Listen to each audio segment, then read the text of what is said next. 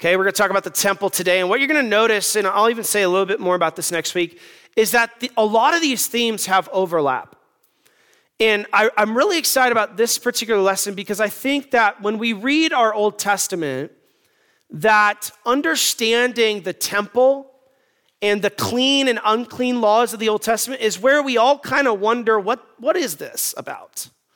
What is this all about, right? I mean, many of us may know if we've been in church a long time how very small sections of the Old Testament law point forward to Christ or to the new covenant, but really we don't have an understanding, I think, at large of what, God was trying to picture there. And so I think as we survey this idea of temple, of the sanctuary in the Word of God, and how this theme evolves and changes over time, I think you're going to be better equipped to understand some things about the Old Testament tabernacle and the Old Testament temple. I think you're going to be better equipped to understand some things about what God was doing through the land of Israel. And we'll talk about that in more detail in a separate lesson. I, think you'll be better equipped to understand the ministry of Christ. I think you'll have a better appreciation for the local church and the, the attachment and the, the value that God places on the local church. Now, I don't think this is on your handout, but there are two key verses that I think you need to read with me and study with me for just a moment to better understand what God was doing through the temple, the tabernacle, and other sanctuaries in the Old Testament. Okay? The first one I want you to see is Leviticus 26. This is at the end of the book of Leviticus. I believe 26 is the last chapter. And the book of Leviticus is really all about temple worship. It's about the priests, it's about the sacrifices, it's about the Day of Atonement. It's about the laws that would allow someone to enter into the tabernacle court or not enter it. And so, really, this verse is the capstone of the book of Leviticus explaining what the purpose of the tabernacle was. And I want you to notice God's choice wording here in Leviticus 26.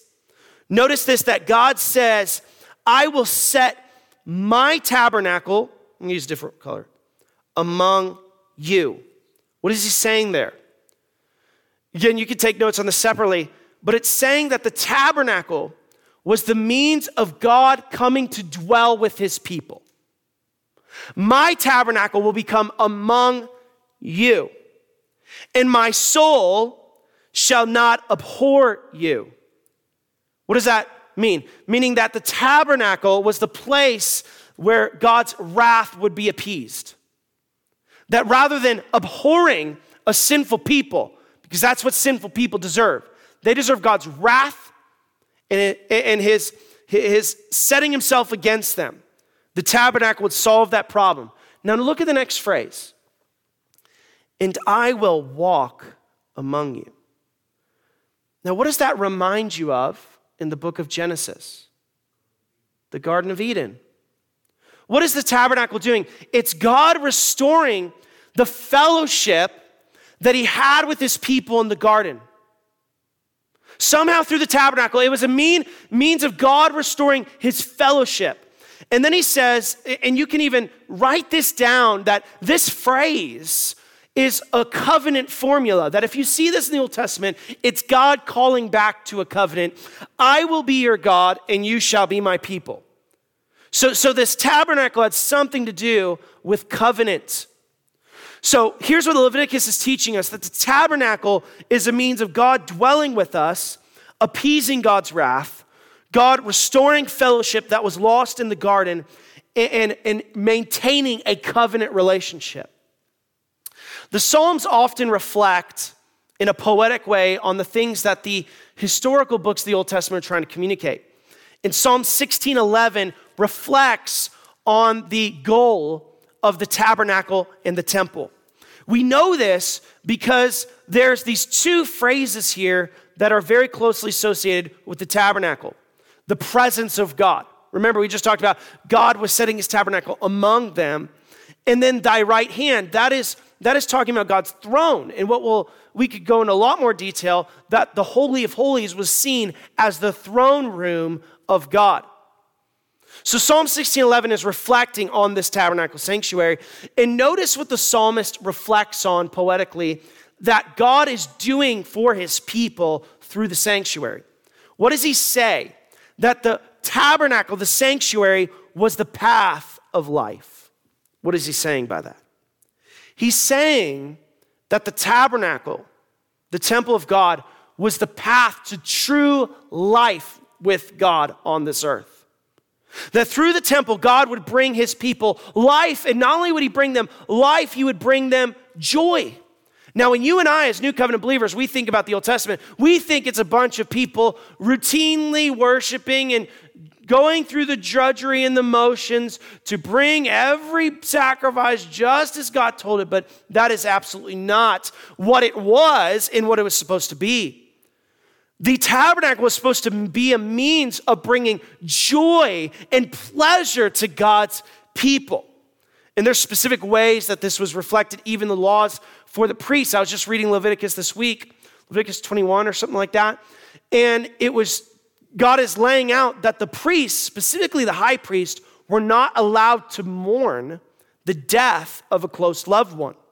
They weren't, the high priest wasn't allowed to leave to go bury his loved one because burying a dead person would make you unclean. And number two, the priest wasn't allowed to openly mourn by shaving his hair. Why? Because in the presence of God was supposed to be a picture not of mourning, but of joy. And then, of course, at thy right hand, there are pleasures forevermore. So, what I want us to do, and hopefully we'll get through it all, I want us to survey how this theme of temple, tabernacle evolves throughout the scripture. And we're going to have to work quickly, okay? Here's the first sanctuary it's creation, Eden, in the garden. And what you're going to notice in the Old Testament, there's, the, there's always these three levels. So, in the first one, the first tabernacle, the first sanctuary that God makes for his people to worship and dwell with him and walk with him is creation, Eden, and the garden. Now, you and I may not consider the whole world to be God's temple, because when we think temple, we think small building, right? But the Psalms and other places in Scripture try to remind us that the created world was supposed to be and is the great temple of God. Psalm 78, verse 69, reflects on this. So we know it's talking about the sanctuary, right? Because it says that. But look, he says he has built his sanctuary like the high palaces. Now, what do you think the high palaces are? What do you think he's, he's thinking about there? The heavens. Literally, you'll notice in your King James Bible, it's italic, so it literally just says the high. It's the heavens. So, what is he saying here? He's saying that his sanctuary, the temple, is built like the real sanctuary in the heavens. And then he notice, notice the parallelism here between earth and sanctuary. He built his sanctuary like the, high, the heavens. He built his sanctuary like the earth, which he established forever. And we see so many parallels between God's creative act in Genesis 1 to his building of the tabernacle in Exodus. This is interesting. I'm just going to name these off. We don't have time to study this. When God creates the world, you remember this in our Genesis 1 sermon, what phrase punctuates that account seven different times that is God's means of creating the world? It's three words and God said, right? If you read Exodus 25 through 31, the creation of the tabernacle, God giving his instructions to Moses, is structured around seven times where it says, and the Lord said to Moses. And so all the instructions for the tabernacle are also given in seven installments with the Lord said. In, all, in addition to this, and we don't have time to study this, at the very end of the completion of the tabernacle, there's a lot of phrases that directly mirror what God says in Genesis 131 through 2 3. Remember that sermon about God resting? It says God finished his work, he blessed his work, and he rested. Well, at the end of Exodus, it says that Moses finished the work, God blessed the work, and Moses observed the Sabbath. Interesting. We talked about this, so I won't go into it, but the garden also has striking parallels to the Holy of Holies. And then we also know at the end of Genesis that God sets a cherubim at the east edge of the garden guarding it. Well, we also know at the east entrance of the Holy of Holies, there was a veil, a curtain, and what was printed on that curtain? Cherubim on the east side. There's also later parallels between the garden and the future sanctuary, the new heavens and the new earth, with the river of life, the gold, and the tree of life. We know in Genesis 3 8, like we talked about, that it was in the garden sanctuary that God walked among his people like he intended to in the book of Leviticus through the tabernacle. So here's the truth the first sanctuary serves as a preview of the next sanctuary, which will be the tabernacle. But it also serves as a preview of the last sanctuary, the last temple, which is the new creation. Okay? What's the next sanctuary? Here it is and I think this is the most misunderstood one. It's the camp of Israel. So we're working inside. Camp of Israel, tabernacle, Holy of Holies. Okay? Camp of Israel, tabernacle, Holy of Holies. In order to understand best what is going on through the tabernacle, you have to understand that God has a very specific geographic layout. Okay? And that's shown in this picture, which also is blocked by wording because I didn't make my slideshow good. But what you notice if you read the first chapter of the book of Numbers, and other places in Leviticus and Exodus, that God's design for the camp of Israel, the tabernacle, and the Holy of Holies was a big square. And the innermost part of the square was the tabernacle. And of course, in the innermost part of the tabernacle was the Holy of Holies. And then, as a buffer zone outside of the tabernacle were the Levites. They were supposed to camp around the tabernacle, they were a sort of buffer zone of holiness.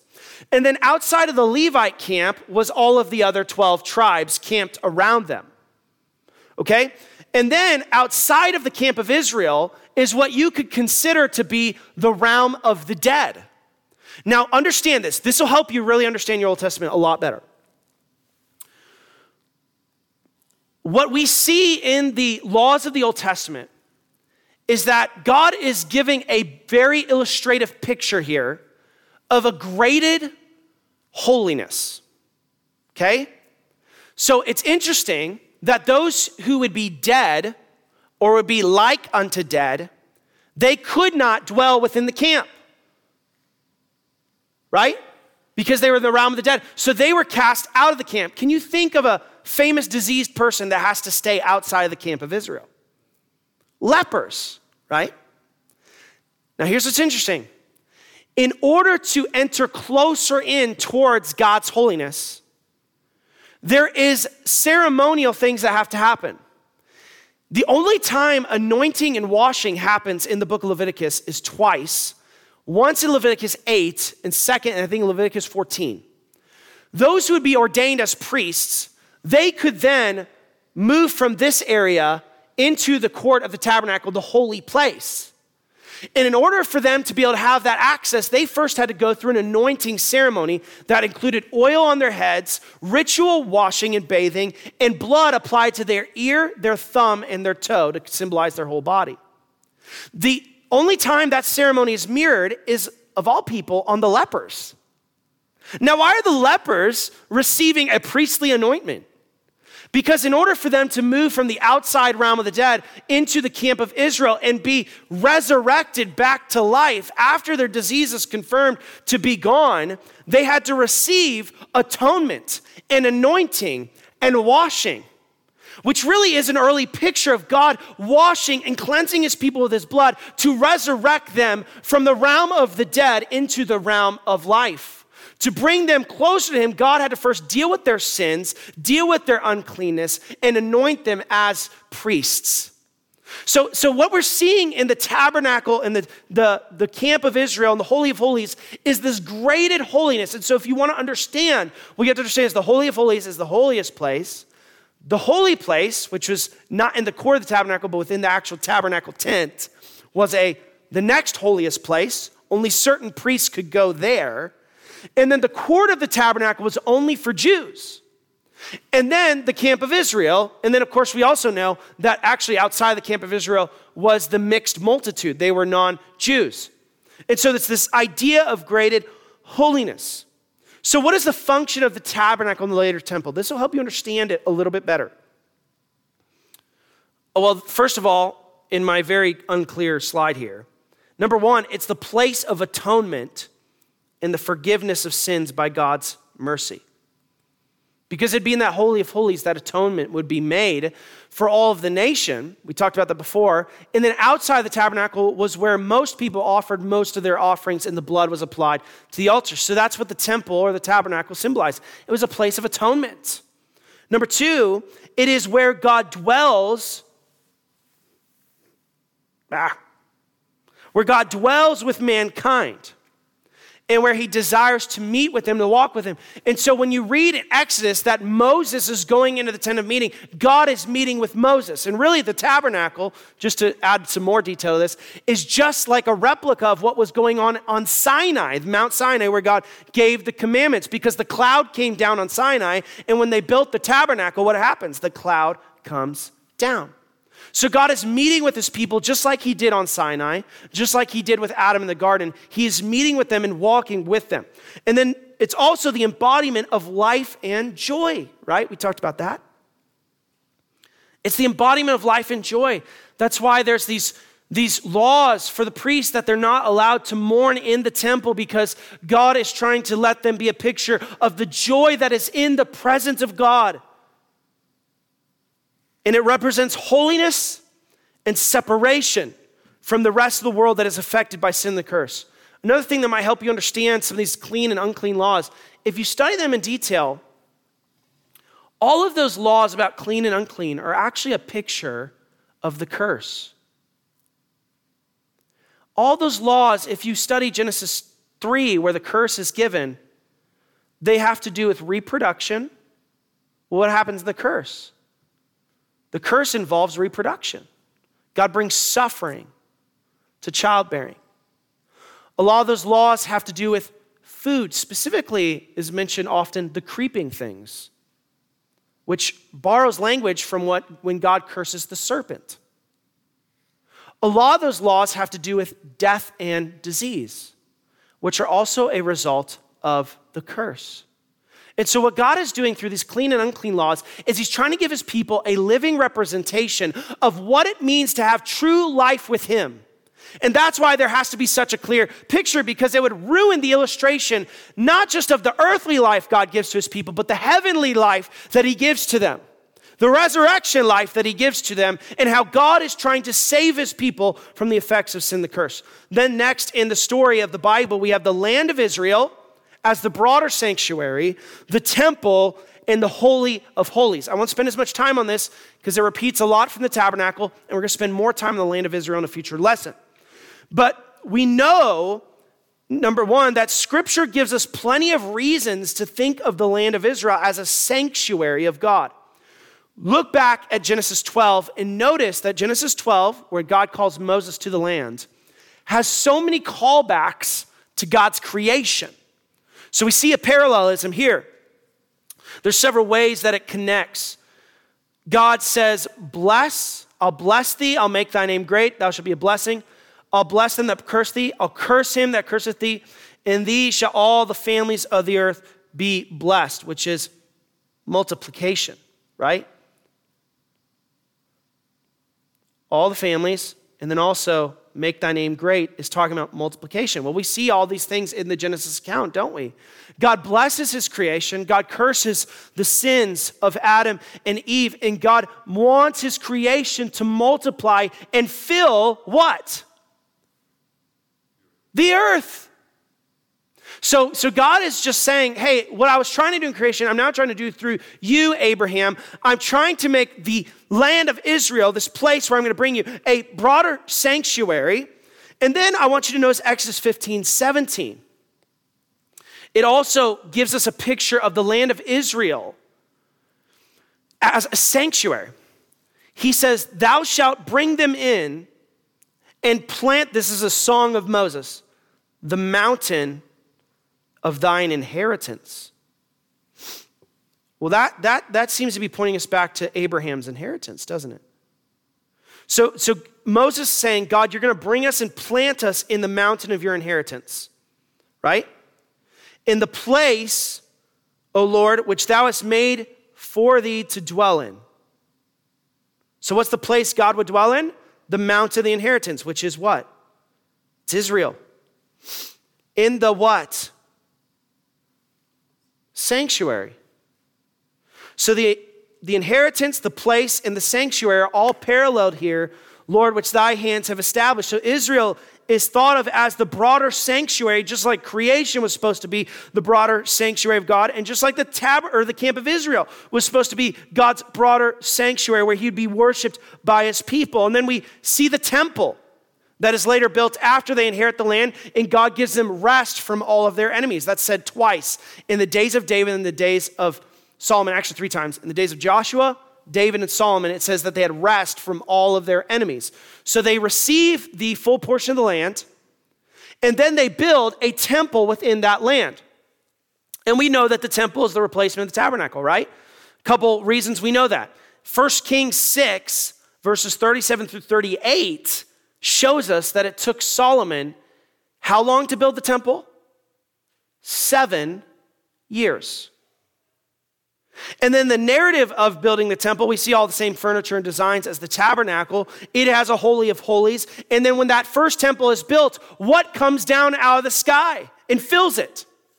The cloud of glory, which is the same thing that happens on Sinai and the tabernacle, right? So here we see God's new sanctuary is this temple. Now, I don't have time, but I wish I did, to show you how I often do in these lessons, how in the prophets and even the historical books, that God is already pointing to a different temple. I mean, the temple had just been built and God's pointing to another one. You could write down a reference and read it later, but you could read Haggai 2 7, which gives us the idea that God was going to replace the temple with a person. God says that I'll fill this latter house with more glory than the first house. What's he talking about? He's talking about the temple. So, and they had just built a temple, and no glory cloud came down that I see recorded in Scripture. I could be wrong about that, but I haven't seen it yet. God says, but this latter house, and they think he's talking about the little temple they built. But he's talking about the desire of nations as the latter house. And that will have more glory than the original temple. And that desire of nations is none other than Christ, who is the greater temple. Now, we see in Jesus' earthly ministry I was just reading this in the book of Mark last night. That leading up to Jesus' crucifixion, Jesus spends a lot of time in Jerusalem. All the Gospels kind of have the same thing recorded, other than John. And in a lot of Jesus' speeches and parables and acts, he is cursing, curse words, but uttering a curse from God on the people of Israel and the temple. You could write down Mark 11, 14 through 29, and you could read this. But Jesus curses a fig tree, which represents Israel, that bears no fruit. Jesus purges the temple, remember that? And after he purges the temple, Mark records a messianic prophecy that comes from Jeremiah 7. And then Jesus says that he has the authority to cleanse the temple because he's the Son of Man. And so Jesus, in his own ministry, is saying, God is not dwelling here anymore. This place has lost its purpose and its glory. And then on top of that, Jesus starts saying that his body is the temple. Early on in John chapter number 2, verse 19, Jesus says, Destroy this temple and I will raise it up in three days. Well, they all thought he was talking about the building, but Jesus is talking about his body, and he calls his own body the temple of God. The end of Mark also says that the disciples, as they're walking out of the temple courts, like, wow, this is a really nice building. And Jesus says, You watch, the day will come where not a single stone is left on top of the other. God's gonna wipe this out. And then historically, we see that God did wipe out the temple. There is no temple in Israel because in AD 70, 70 years after uh, the year of Christ, that the temple was fully destroyed. Jerusalem was ransacked by the Roman government. It was completely leveled, never to be built again. We know this that in John, that it seems to give us tabernacle language when it says that the word was made flesh and dwelt among us. That's tabernacle language. Colossians 2 9 tells us that in Christ dwells the fullness of the Godhead bodily. Christ himself is the new temple. Friend, there is no temple building that's going to be rebuilt like Solomon's temple. Christ is that temple, and he's a whole lot better one than even that building used to be. Because Christ cannot be defiled, the earthly temple could. So, what do we learn by Christ being the new temple? We learn this that God's presence among mankind is no longer in a building, it's in a person. What was the temple? It was God dwelling among his people. It was God walking among his people. It was God atoning for his people. It was God bringing joy to his people. And all of those things happen in Christ. He is the new temple. And this is most gloriously displayed when Matthew and I think all the gospel writers portray that the moment that Jesus gives up the ghost, what happens? The temple destruction begins. Matthew 27, it says, Behold, the veil of the temple was rent in twain from the top to the bottom, and the earth did quake, and the rocks rent. By the way, when we see earthquakes in the Old Testament, it's typically when God dwells among his people, like he did at Sinai. But this veil was the separation between the throne room of God and fallen mankind. And when Christ finishes his sacrifice on the cross, God from heaven visibly displays that he's done with the earthly temple because he has made a temple in the body of his son, Jesus Christ. And then we know that God will be with his people forever through the indwelling presence of the Holy Spirit that though Christ has left, God still walks among us and still dwells with his people, not through a building, but through the person of the Holy Spirit. And it's because of this that we can also say that God's people are the temple of God. As a collective group in the church, or as a singular group in every Holy Spirit filled believer. Why? Because God has dwelt among us through the Holy Spirit that indwells you if you are a Christian. And we see this so much displayed in the church as the temple of God. Look at uh, 1 Corinthians 3. 1 Corinthians 3. I want you to open your Bibles. It won't be on the screen. 1 Corinthians 3. We'll get here in just a few weeks in our 1 Corinthians series. Are we turning there? Are you all ignoring me? Look at 1 Corinthians 3, verse 16. Paul equates the church to the temple. He says, Know ye not, these are plural use, know ye not that ye, you all, are the temple of God, and that the Spirit of God dwelleth in you. So 1 Corinthians 3:16, here's your next blank makes it clear that the church is the temple of God because his spirit dwells in the plurality of believers who make up the church. Think of all the ways we can apply this.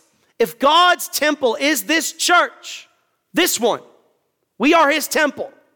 Every other church that believes the gospel is indwelt by spirit believing people is the temple of God. What does that mean about our gatherings? It means a lot of things. Paul applies this concept in a couple different ways in his letters to Corinth. He applies it this way that as the temple, the church of God should have no association with idols or a false gospel. 2 Corinthians 6 is a famous passage that we all heard as teenagers at youth rallies that t- where they told us not to marry unbelievers. That is true, it may be an application from this passage, but it's not actually what this passage is about in 2 Corinthians 6, right? The separating light from darkness. This is about the church separating from false teaching. And God says in 2 Corinthians 6:14, "Be ye not unequally yoked together with unbelievers, for what fellowship hath righteousness with unrighteousness, and what communion hath light with darkness?" Verse 16 says, "In what agreement hath the temple of God with idols?" For ye are the temple of the living God. As God has said, I will dwell in them. He's quoting Leviticus. I will walk in them and I will be their God and they shall be my people. Paul is saying that the living, breathing, local New Testament church is the new temple of God. That the same way he would walk among his people through the tabernacle, he intends to walk among his people through the church, the gathered people of God. 1 Corinthians 3 applies this concept as well by saying that division in the church is as serious of an offense as temple destruction or defilement. Look back at 1 Corinthians 3. he says, Know ye not that the Spirit of God, you are the temple of God, the Spirit of God dwells in you. If any man defile the temple of God, him shall God destroy.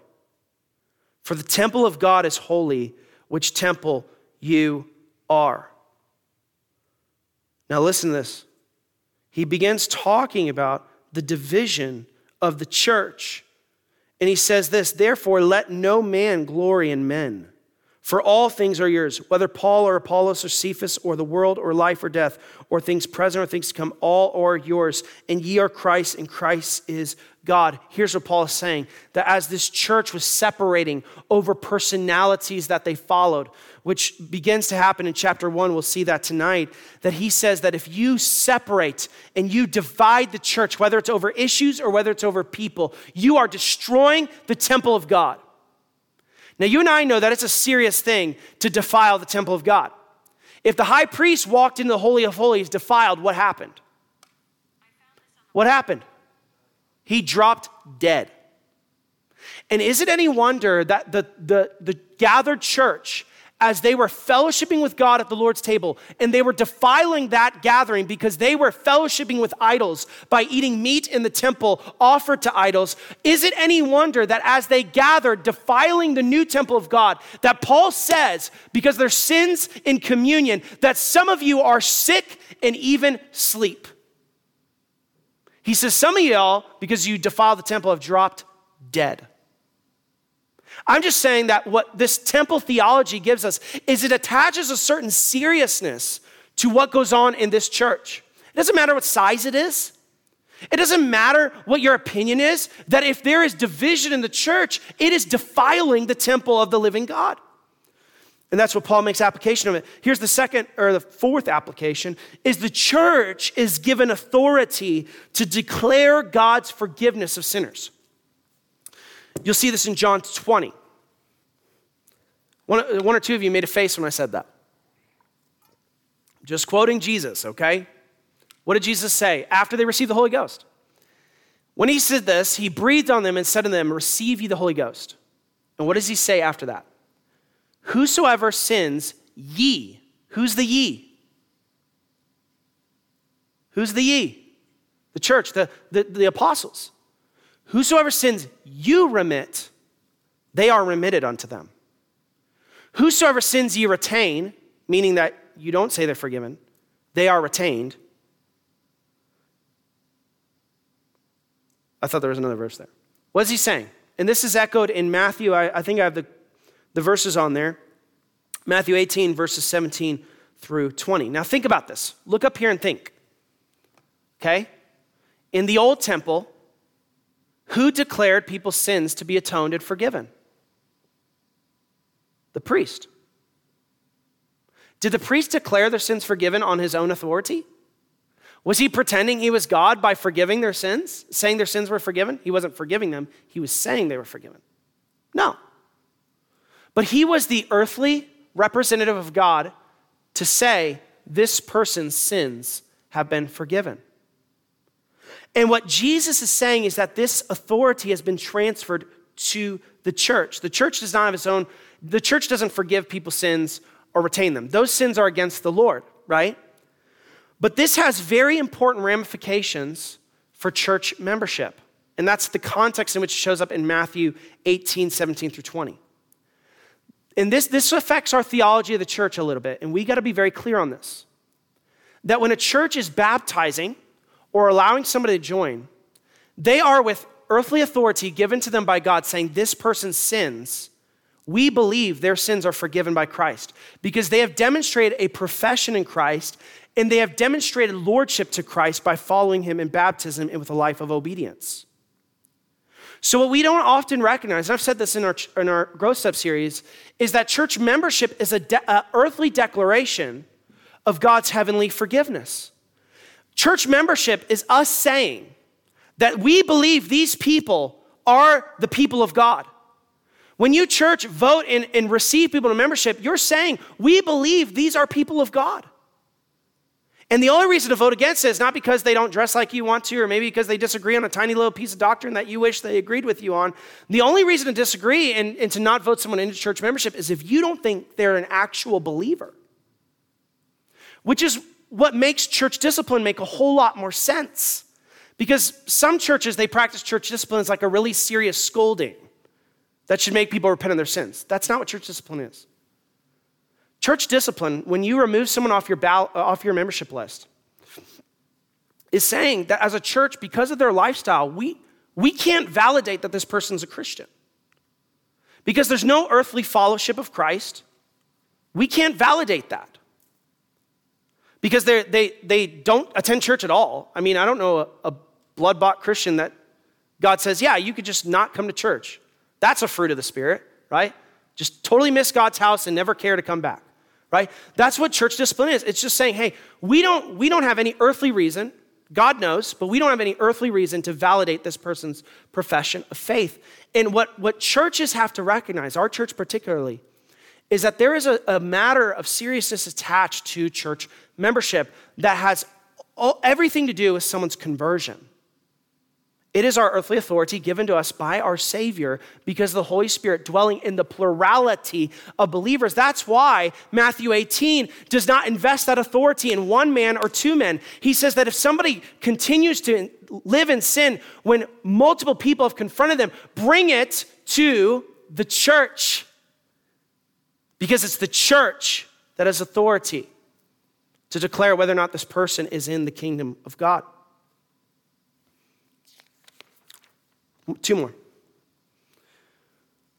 The individual Christian is also a temple. It's the temple of the Holy Ghost. Paul says this in 1 Corinthians 6 16. When he's speaking to them as individual believers who were polluting themselves by illicit sexual acts.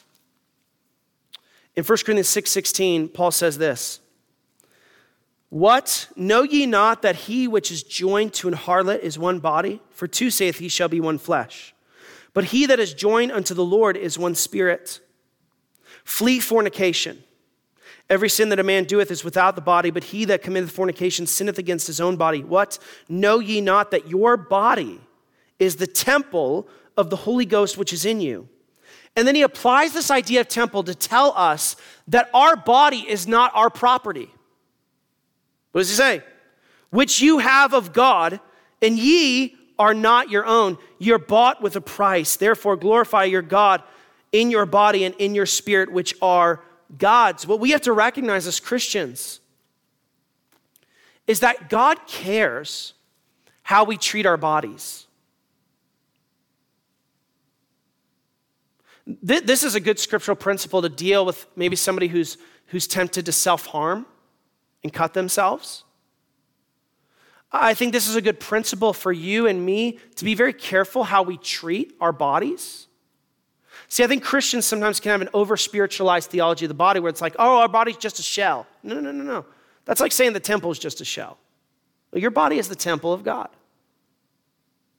And so the way you treat your body, whether it's by, you know, eating super unhealthy and just trashing your body, not following how the doctor said you should take care of your body and just trashing your body's health, participating in certain addictions that, that really, really hurt your body, or doing other things, anorexia, bulimia, those things, those are defiling and destroying the temple of God.